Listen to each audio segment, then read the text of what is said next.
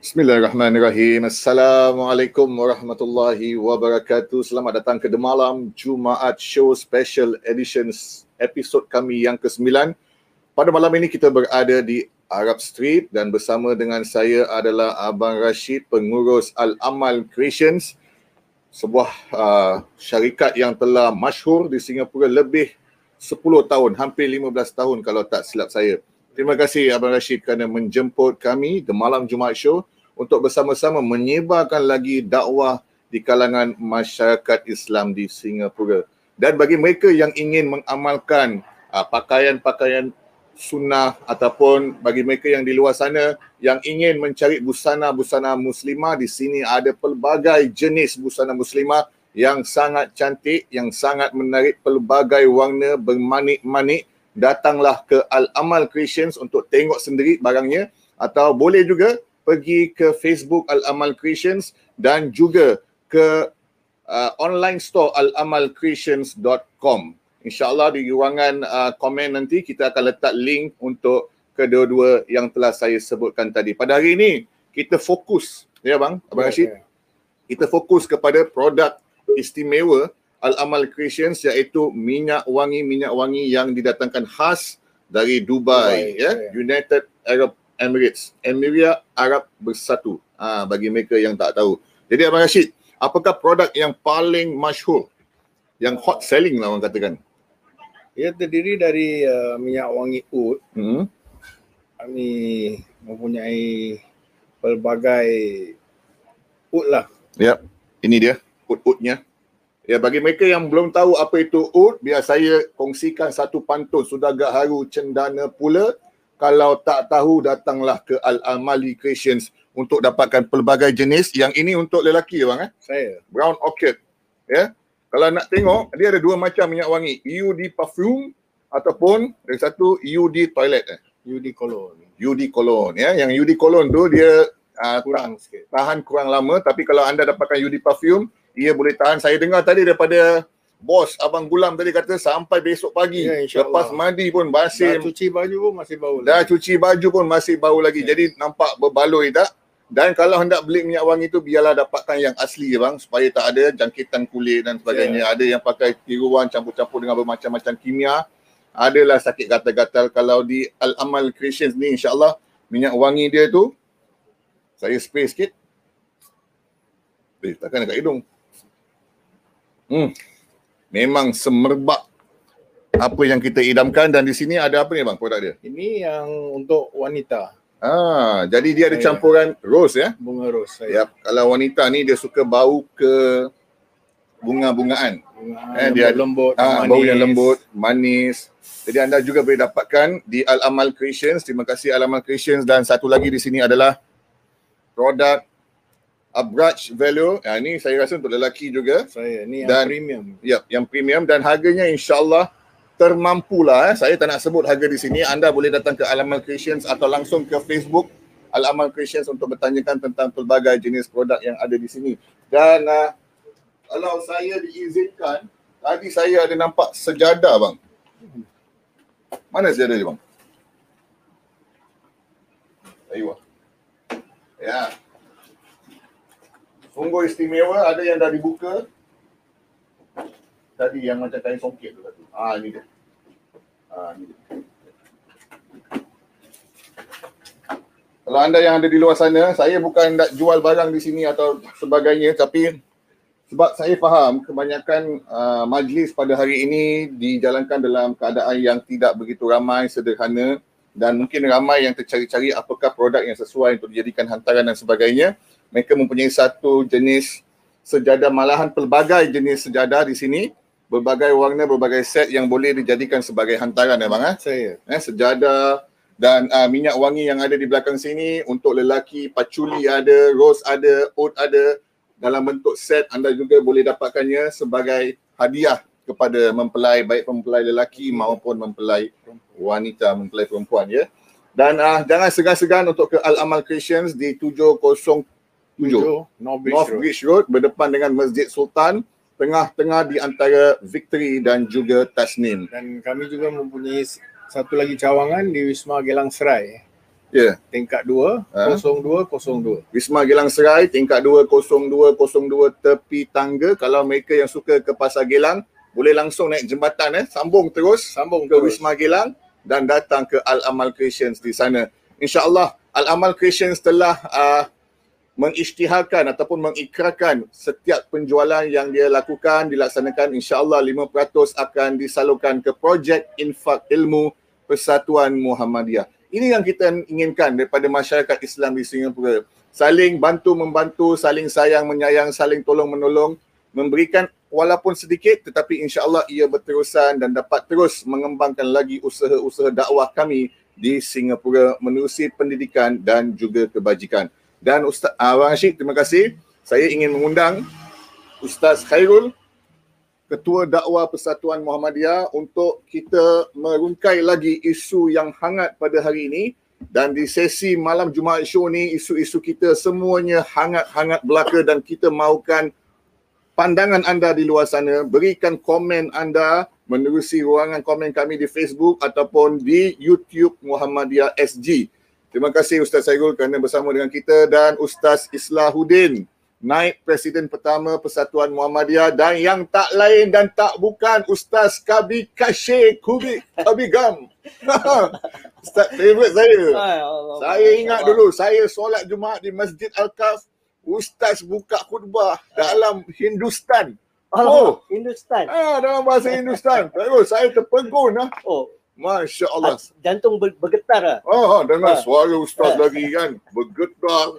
Eh, menyeru kita bertakwa kepada Allah dalam Hindustan dengan dia punya syair lagi. Masya Allah Ustaz. Saya tabik spring dengan Ustaz. Terima kasih Ustaz Harun kerana bersama-sama dengan kami pada malam ini. Terima kasih di Muhammadiyah menerusi The Malam Jumaat Show amat berbesar hati dengan kehadiran Ustaz Harun dan juga Ustaz Islam untuk sama-sama mengimarahkan lagi sesi kita secara virtual walaupun kita masih dalam keadaan fasa ketiga COVID-19 ini, kita tetap berusaha untuk mendekati masyarakat, menyentuh isu-isu hari ini agar kita sentiasa sedar dan peka bahawa Islam ni adalah agama yang mengajak kepada pertengahan. Tidak melampau ke kanan, tidak melampau ke kiri kerana apa yang Nabi telah sampaikan kepada kita cukuplah Al-Quran dan sunnahnya. Saya bukan ustaz, saya tak boleh cakap panjang, saya serahkan kepada Ustaz Saiful. Silakan Ustaz, topik kita pada malam ini. Ah, terima kasih saudara Izin Mizrah kerana buka pem- memberi pembukaan yang sangat Masya Allah dahsyat sekali semangat eh. Ah. Saya pun terpaksa nak semangatkan suara ni. Kalau tak nanti dia punya suara dah lain tone lah. Apa khabar Ustaz Islah dan apa khabar Ustaz Harun? Baik, Alhamdulillah Ustaz. Terima Alhamdulillah. kasih banyak Ustaz. Alhamdulillah. Ustaz baik Alhamdulillah. semua? Baik, Alhamdulillah saya baik. Alhamdulillah. Jadi Alhamdulillah uh, topik kita pada malam ini ialah tentang uh, nila apa namanya? Sebab, Sebab Kerana nila nilai, kerana nilai setitik. ah kerana nila setitik. Maknanya apa nanti kita akan kupas bersama. Sebagaimana kita semua tahu jemaah yang ada di sana, uh, sekiranya mungkin uh, yang ada yang di Facebook, ada juga ada di YouTube, silakan memberi komen atau beri nasihat atau mungkin ada yang nak berkongsi tentang topik kita pada malam ini silakan berikan komentar anda di ruang komen sama ada di Facebook atau di YouTube Muhammadiyah SG. Dan sebelum kita terus ke sana, mungkin Ustaz boleh buka dengan ayat surah Al-Hujurat ayat 12 hingga 13 Ustaz. Silakan. Boleh, ah, saya saya akan nak baca baca lah terjemahannya. semua. Ah, baik, baik. saya akan Silakan, bacakan silakan. terjemahannya, Ah. Ustaz baca ya. Baik. Auzubillahi Hebat, hebat. Dia, dia, dia bukakan, dia bukakan. Sila Ustaz. Bismillahirrahmanirrahim. Allah Subhanahu wa taala berfirman, "Ya ayyuhan nas, inna khalaqnakum min zakarin wa unsa wa ja'alnakum syu'uban wa qabaila lita'arafu. Inna akramakum 'indallahi atqakum. Innallaha 'alimun khabir." Allah Subhanahu wa taala berfirman dalam surah Al-Hujurat ayat 13. Mungkin jemaah yang ada di luar sana boleh buka Al-Quran ayat surah yang ke-49 ayat yang ke-11 kata Allah Subhanahu wa taala wahai sekalian manusia sesungguhnya kami menciptakan lelaki dan perempuan. Kemudian kami jadikan bangsa-bangsa dan suku-suku supaya kamu saling kenal mengenal kemudian Allah Subhanahu wa taala melanjutkan Inna akramakum indallahi adqakum. Sesungguhnya yang paling mulia di, kal- di kalangan kalian adalah yang paling bertakwa. Kemudian Allah Subhanahu wa taala melanjutkan innallaha alimun khabir. Sesungguhnya Allah itu maha mengetahui dan maha mendalam ilmu pengetahuannya. Apakah maksud uh, seruan Allah Subhanahu wa taala? Apakah maksud surah Al-Hujurat ayat 13 ini sama-sama kita akan uh, saksikan perbincangan yang saya rasa kita rasa Hmm. kita rasa itu sangat perlu kita kita kongsikan bersama khususnya di kalangan masyarakat Melayu Islam di Singapura. Jadi saya tertarik ada tiga poin yang kita boleh Hmm. ambil atau belajar sebelum Ustaz akan huraikan lagi. Tiga poin. Lelaki dan perempuan Allah ciptakan.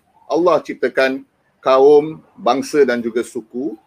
Dan pada masa yang sama Allah tekankan lagi supaya kamu saling kenal, mengenali. Pastinya apabila Allah mengatakan sesuatu seperti ini, ada perkara yang Allah hendak kita fahami, hayati agar kita tidak melampaui batas. Silakan Ustaz Islahuddin untuk uh, mencerahkan lagi. Baik, Bismillahirrahmanirrahim. Assalamualaikum warahmatullahi wabarakatuh. Assalamualaikum. Waalaikumsalam. Salam orang punggul. Alhamdulillah. Alhamdulillah Rabbil Alamin Wassalatu wassalamu ala asyrafil anbiya'i wal mursalin Wa ala alihi wa sahbihi ajma'in. Subhanaka la ilma lana illa ma 'allamtana innaka antal alimul hakim. Rabbana zidna ilman warzuqna fahman. Alhamdulillah Pertama-tama marilah kita memanjatkan puji dan syukur kehadrat Allah Subhanahu wa taala di atas segala nikmat yang telah diberikan kepada kita. Dan alhamdulillah dengan izinnya kita dapat bertemu uh, walaupun secara uh, virtual eh tidak secara fizikal tapi ini satu nikmat lah dapat uh, bersemuka melihat uh, Fadilatul Syekh kita Ustaz Harun Akhtar masya-Allah ya orang yang senior yang sangat-sangat dihormati juga teman-teman ya, uh, di Muhammadiyah Ustaz Harun dan juga uh, saudara Iznillah yang pastinya kita mengharapkan kebaikan daripada perbincangan kita pada malam hari ini. Alhamdulillah telah dibacakan dengan jelas mengenai surah Al-Hujurat ayat yang ke-13 yang di mana saya yakin di kalangan kita semua telah sering mendengar dan mengetahui maksudnya.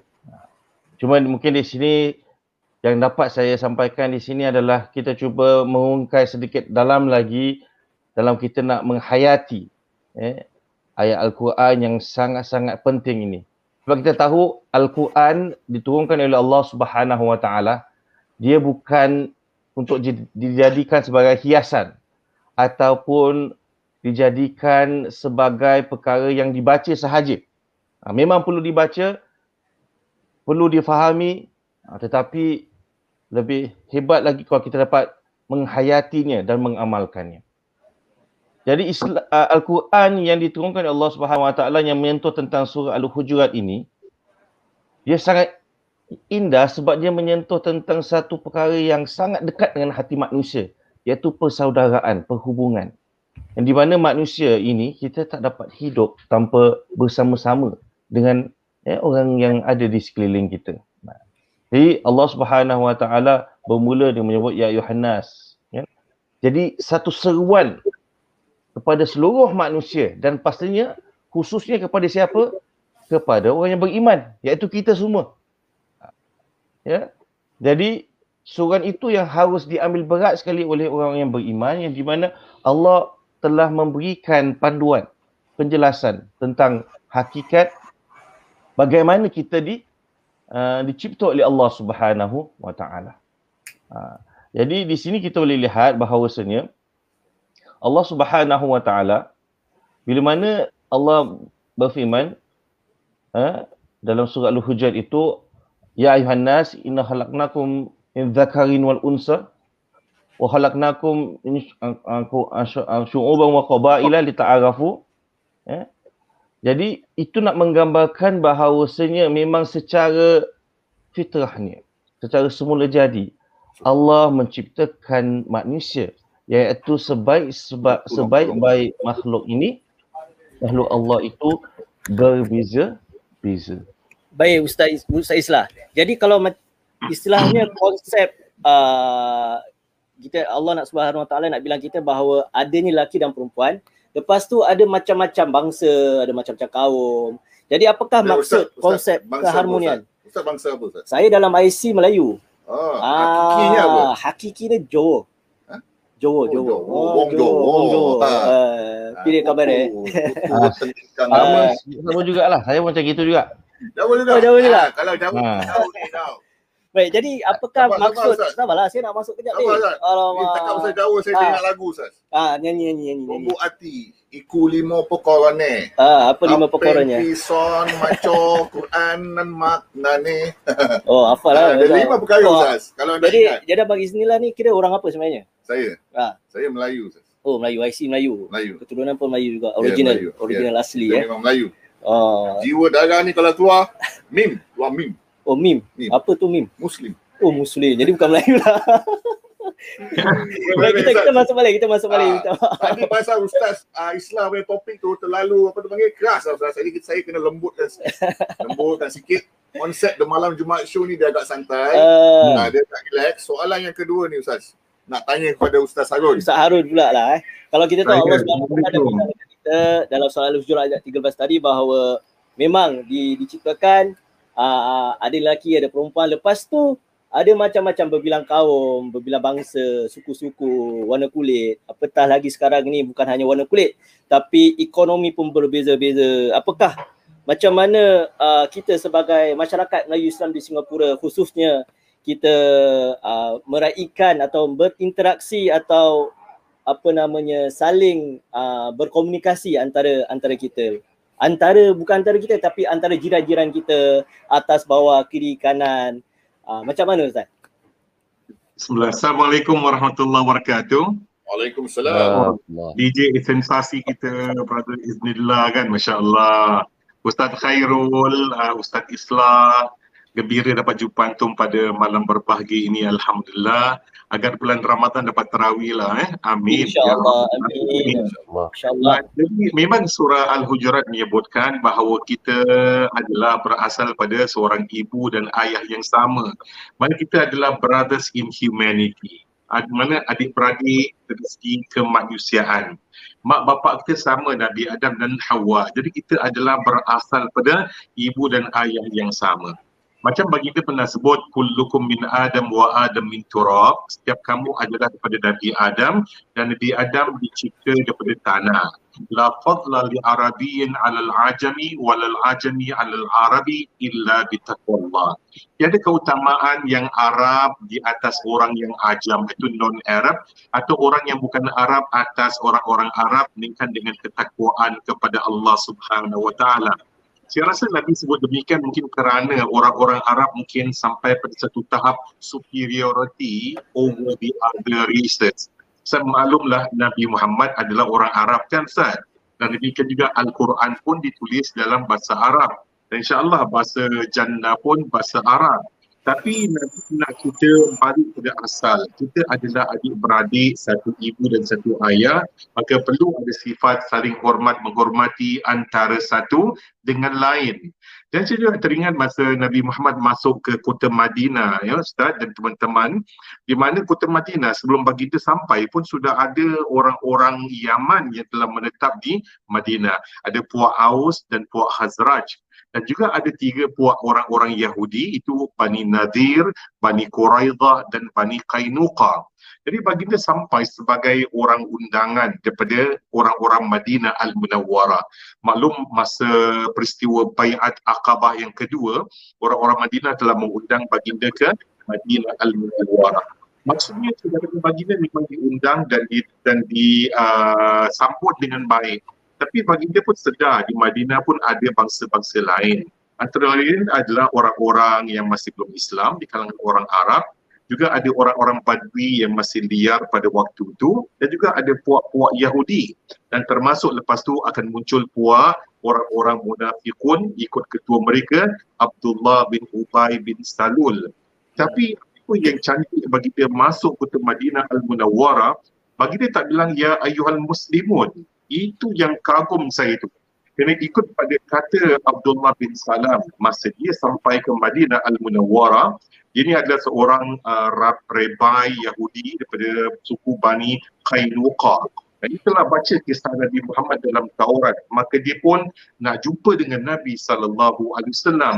Tapi bila dia dengar bicara baginda, meskipun dia adalah seorang ketua agama Yahudi Bani Qainuqa, perfahaman mungkin sedikit berbeza, tak pada Quran tapi pada Taurat, tapi bila dengar ucapan baginda yang tak Islam ni pun hatinya pun lurus Ustaz.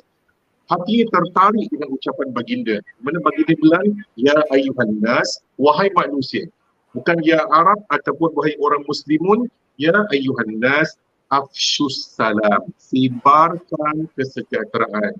Wa at'imut ta'am. Beri makan pada orang-orang miskin. Tak kira yang Islam ke tak Islam, beri makan pada mereka yang memerlukan dan wasallu fil lail wan nas salat pada waktu malam salat tahajud bila manusia sedang tidur insya-Allah tadkhulul jannata bisalam dan akan masuk syurga dengan keadaan kesejahteraan ini yang membuat si Abdullah bin uh, bin Salam atau nama asalnya dulu adalah Al Husain bin Salam untuk untuk datang dan mendekati baginda Nabi Muhammad sallallahu alaihi wasallam dan lihat baginda dengan dekat Ustaz. Dan bila dia lihat baginda dengan dekat, maka dia bilang, demi Tuhan, ini bukan wajah seorang pendusta. Jadi bila lihat baginda ucapan baginda, menyamakan semua orang di Madinah Al-Munawwarah, panggil mereka, Ya Ayuhan Nas. Bukan satu puak saja, tapi Ya Ayuhan Nas. Seruan baginda pada mereka semua untuk sibarkan salam dan beri makan kepada orang yang memerlukan dan beribadat pada waktu malam semasa manusia sedang tidur. insyaAllah yang kita harapkan adalah masuk syurga dengan penuh kesejahteraan. Jadi itulah yang kita walaupun kita punya agama berlainan tapi ada prinsip lakum dinukum waliyadin Ya ayuhan nas, saya, saya ingat kalau waktu khutbah tu, tengah khutbah kan, khatib mesti cakap, Ya ayuhan nas, ittaqullah. Ya ayuhan lazina amanu. yes Bukan. Ah, Itu ya saya- ayyuhallazina amanu even ittaqullah. kita sebut ya ibadullah ibadat adalah umum Mungkin Ah. rumah dia dia macam itu. Ah, Betul Ustaz, uh, betul brother uh, Iznillah. Kita sebut faya ibadallah, wahai hamba Allah, dia adalah umum. Semua yang dicipta oleh Allah adalah hamba-hamba Allah. Bukan sebut ya ayuhal muslimun, tapi faya ibadallah, ittaqullah haqqa tuqatih. Kerana digunakan ibadah apa tu istilah yang umum, wahai hamba-hamba Allah. Jadi Islam adalah agama kesamaan yang menyuruh manusia semuanya sama tanpa mengira bangsa, agama. Tadi Ustaz disebut orang Jawa Ustaz ya. Alhamdulillah Hmm. saya adalah cukup tongkol Ustaz. Uh, tapi saya bukan boyan daun Ustaz, saya boyan bunga Ustaz, wangi sikit. Alhamdulillah. Islam bawa manusia semua pada satu sama rata. Kita daripada Adam dan Adam dicipta dari tanah. Jadi tak bolehlah kita nak berbangga antara satu dengan lain. Yang buatkan kita berbeza adalah dakwaan iblis yang kata dia lebih mulia pada Adam kerana dia kata dia dicipta daripada api, mereka Nabi Adam dicipta daripada tanah. Siapa bilang dia api lebih mulia daripada tanah? Apa tak sebut pun. Kriteria kriterianya adalah inna akramakum indallahi atqakum. Sesungguhnya semulia kamu sisi Allah adalah takwa dia kepada Allah Subhanahu wa taala. Dan takwa juga termasuk akhlak yang baik di mana kita walaupun beriman bertakwa tapi kita dengan jiran kita menyakiti jiran macam kata baginda tak masuk syurga orang yang jirannya tidak selamat daripada bicara mulut dan perbuatannya dia pun tidak masuk surga kerana dia tidak ada takwa kerana tidak berbuat baik pada orang yang tidak Islam dan dia adalah jirannya sendiri. Ha, itu saja Jadi, Ustaz. pada zaman pada zaman Nabi SAW mungkin kita boleh tanya dekat uh, dekat Ustaz Islah pula turn ni Ustaz Islah eh. Jadi zaman Nabi SAW tu memang dekat Madinah khususnya tu memang adalah orang Bani apa muhaj, apa muhajirin, orang Ansar, Bani Israel. Bani, Bani Israel pun ada. Kira kira orang Yahudi dekat sana dan mereka dapat kira ada perjanjian dan Nabi SAW usaha untuk menyatukan semua itu di di Madinah. Dan kita tahu juga pernah ada satu peristiwa tu kalau kiranya lah kalau ada sahabat buat silap ke atau orang yang tidak yang tidak dikenali buat salah ke hmm. macam contoh pernah satu peristiwa tu dalam masjid tiba-tiba ada ada Arab Badui masuk datang kemudian dia buang hajat buang air kecil dekat satu sudut kemudian Nabi sallallahu alaihi wasallam cool aja dia dia tak dia tak apa tak tak trigger Yang sahabat-sahabat semua tiga, kira eh? ah, Tak ada relax tiga, je. eh? Ah, relax je. Sahabat-sahabat yang kira dah macam nak Ana dulu kerja masjid Ustaz. macam nak attack gitu kan. Ana dulu kerja Ah. masjid Ustaz. Pernah kes terjadi orang terbuang air kecil dalam tandas. Memang lah nak nak ikut sunnah saking nak ikut sunnah yang tahan kan tapi dalam hatinya ya Allah lepas ni nak apa dia panggil nak vacuum dia punya Air. najis tu Ah. daripada kapet tu kemudian nak kena pakai heater punyalah banyak kerja ah. mudah-mudahan Allah merahmati sahabat-sahabat kita yang kerja di masjid yang bersabar dengan bermacam-macam kerinah jemaah bersabar. Saya faham juga, saya dengar baru-baru ini tentang uh, COVID-19 punya precautionary measure mereka Hmm. yang nak masuk ke masjid begitu susah, kena booking, lebih-lebih lagi solat Jumaat. Ada yang berasa tak puas hati dengan sahabat-sahabat kita yang bekerja ataupun yang bertugas. Tolonglah fahami kerja mereka, tanggungjawab yang mereka sedang uh, lalui ini adalah sangat berat. Kita bekerjasama dengan mereka. Balik kepada soalan Ah, saya. Saya suka Ah, lagi keluar sekejap. tak apa tak apa. Kita, kita dah biasa dah biasa. Ah, Ah, dah biasa. Dah biasa. tenang Ustaz, ah. jangan trigger. yang trigger. Kita Nabi insya-Allah insya-Allah kita ikut sunnah Jangan Nabi trigger. sallallahu alaihi betul. wasallam. Balik kepada tadi, macam mana? Jadi pada zaman Nabi sallallahu alaihi wasallam, bagaimana Nabi sallallahu alaihi wasallam itu kalau nak memberi teguran, kalau nak beri kira uh, al ma'ruf nahi munkar lah, apalagi di kalangan masyarakat, jiran. Kadang-kadang tu kan kita tak perasan jiran kita tu ada masalah, kita tak kenal. Sedangkan uh, Nabi sallallahu alaihi wasallam kan menyuruh kita untuk memuliakan kita punya jiran. Kalau jiran kita tidur pada waktu malam dan keadaan lapar itu akan mengganggu kita punya maknanya iman kita kurang sempurna dan sebagainya. Contohlah kalau zaman Nabi itu bagaimana? Uh, kalau ada jiran ada buat salah ke macam mana Nabi tegur atau masyarakatnya ada buat salah ke atau buat benda-benda yang tak elok apa macam mana Nabi sallallahu alaihi wasallam uh, lakukan tegur macam itu. Tak islah. Bismillahirrahmanirrahim. Satu perkara yang kita ketahui dan seluruh uh, muslimin tahu bagaimana uh, kepribadian Nabi Muhammad sallallahu alaihi wasallam. Ya. Dan di mana Nabi Muhammad sallallahu alaihi wasallam ni Sallallahu alaihi wasallam. Sallallahu alaihi wasallam. memang dia adalah jenis yang sangat lemah lembut, baik hati, ya.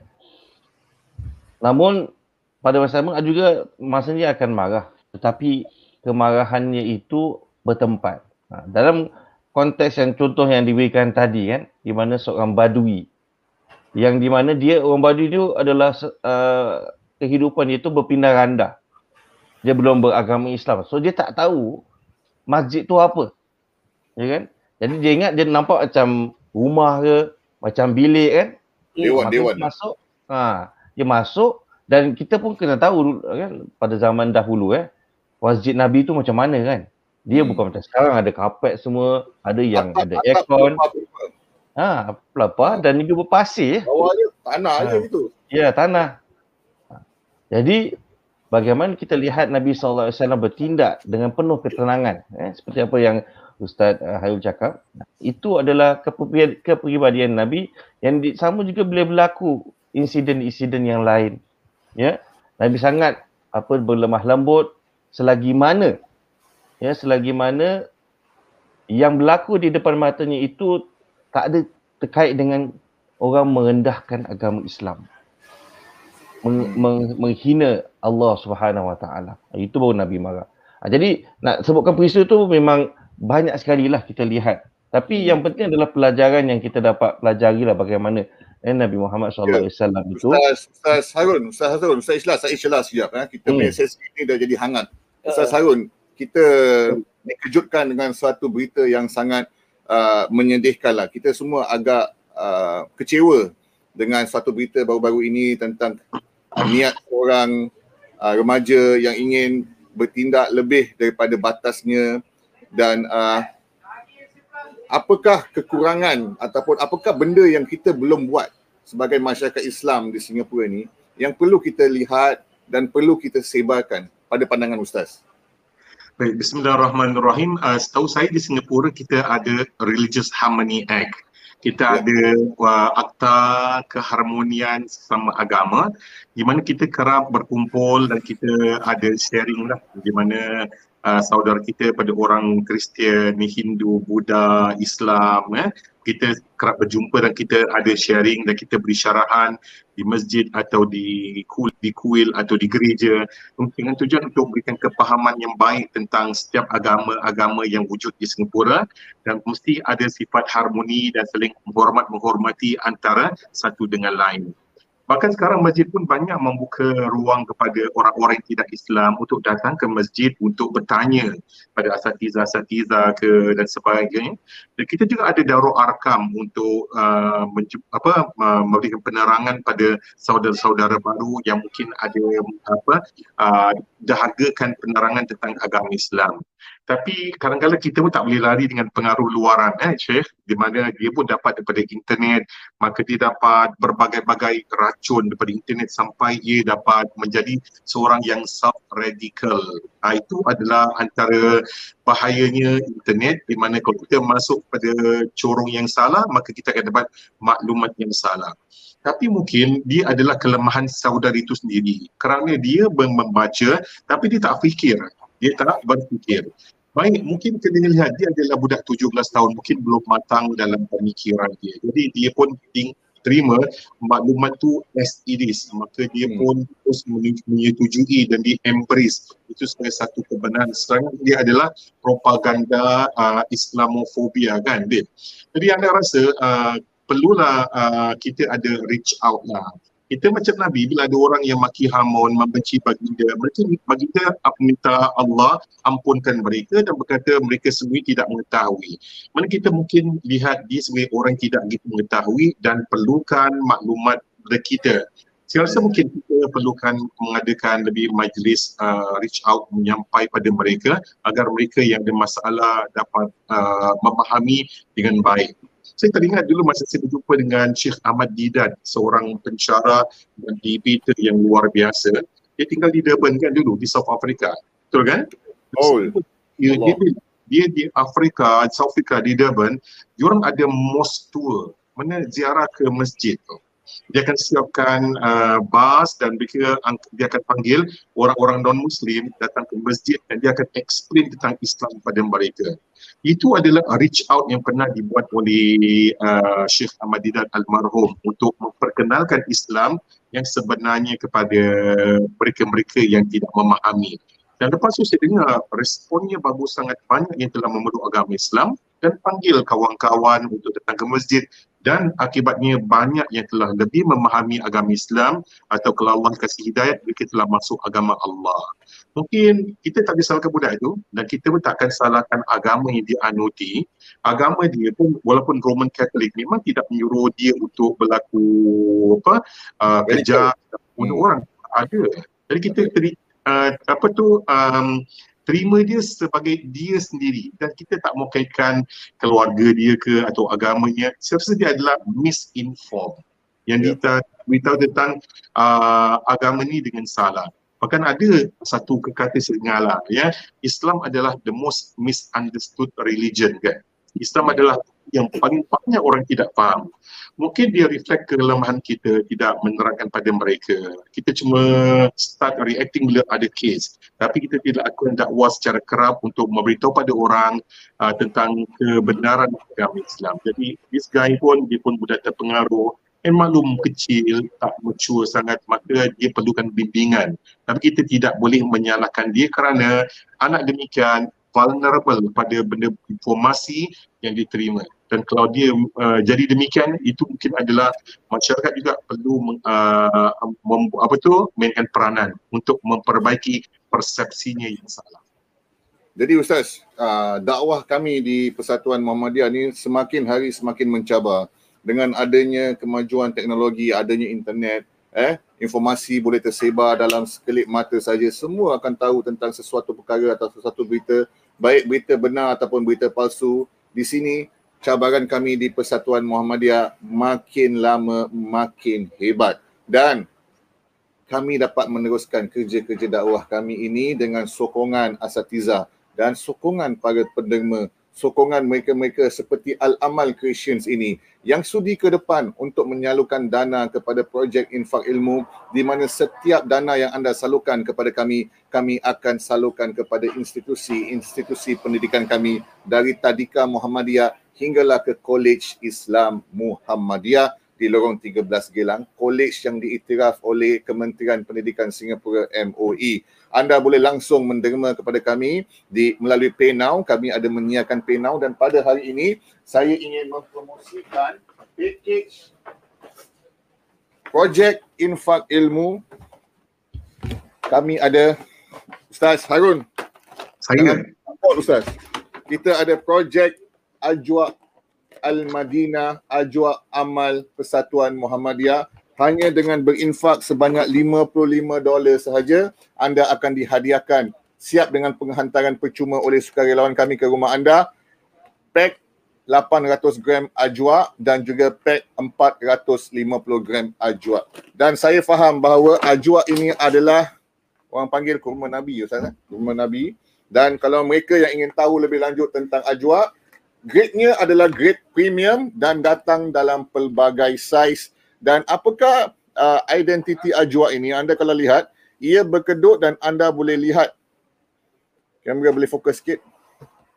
Ia berkedut dan anda boleh lihat ada line-line putih di sini ya ada line-line putih di sini.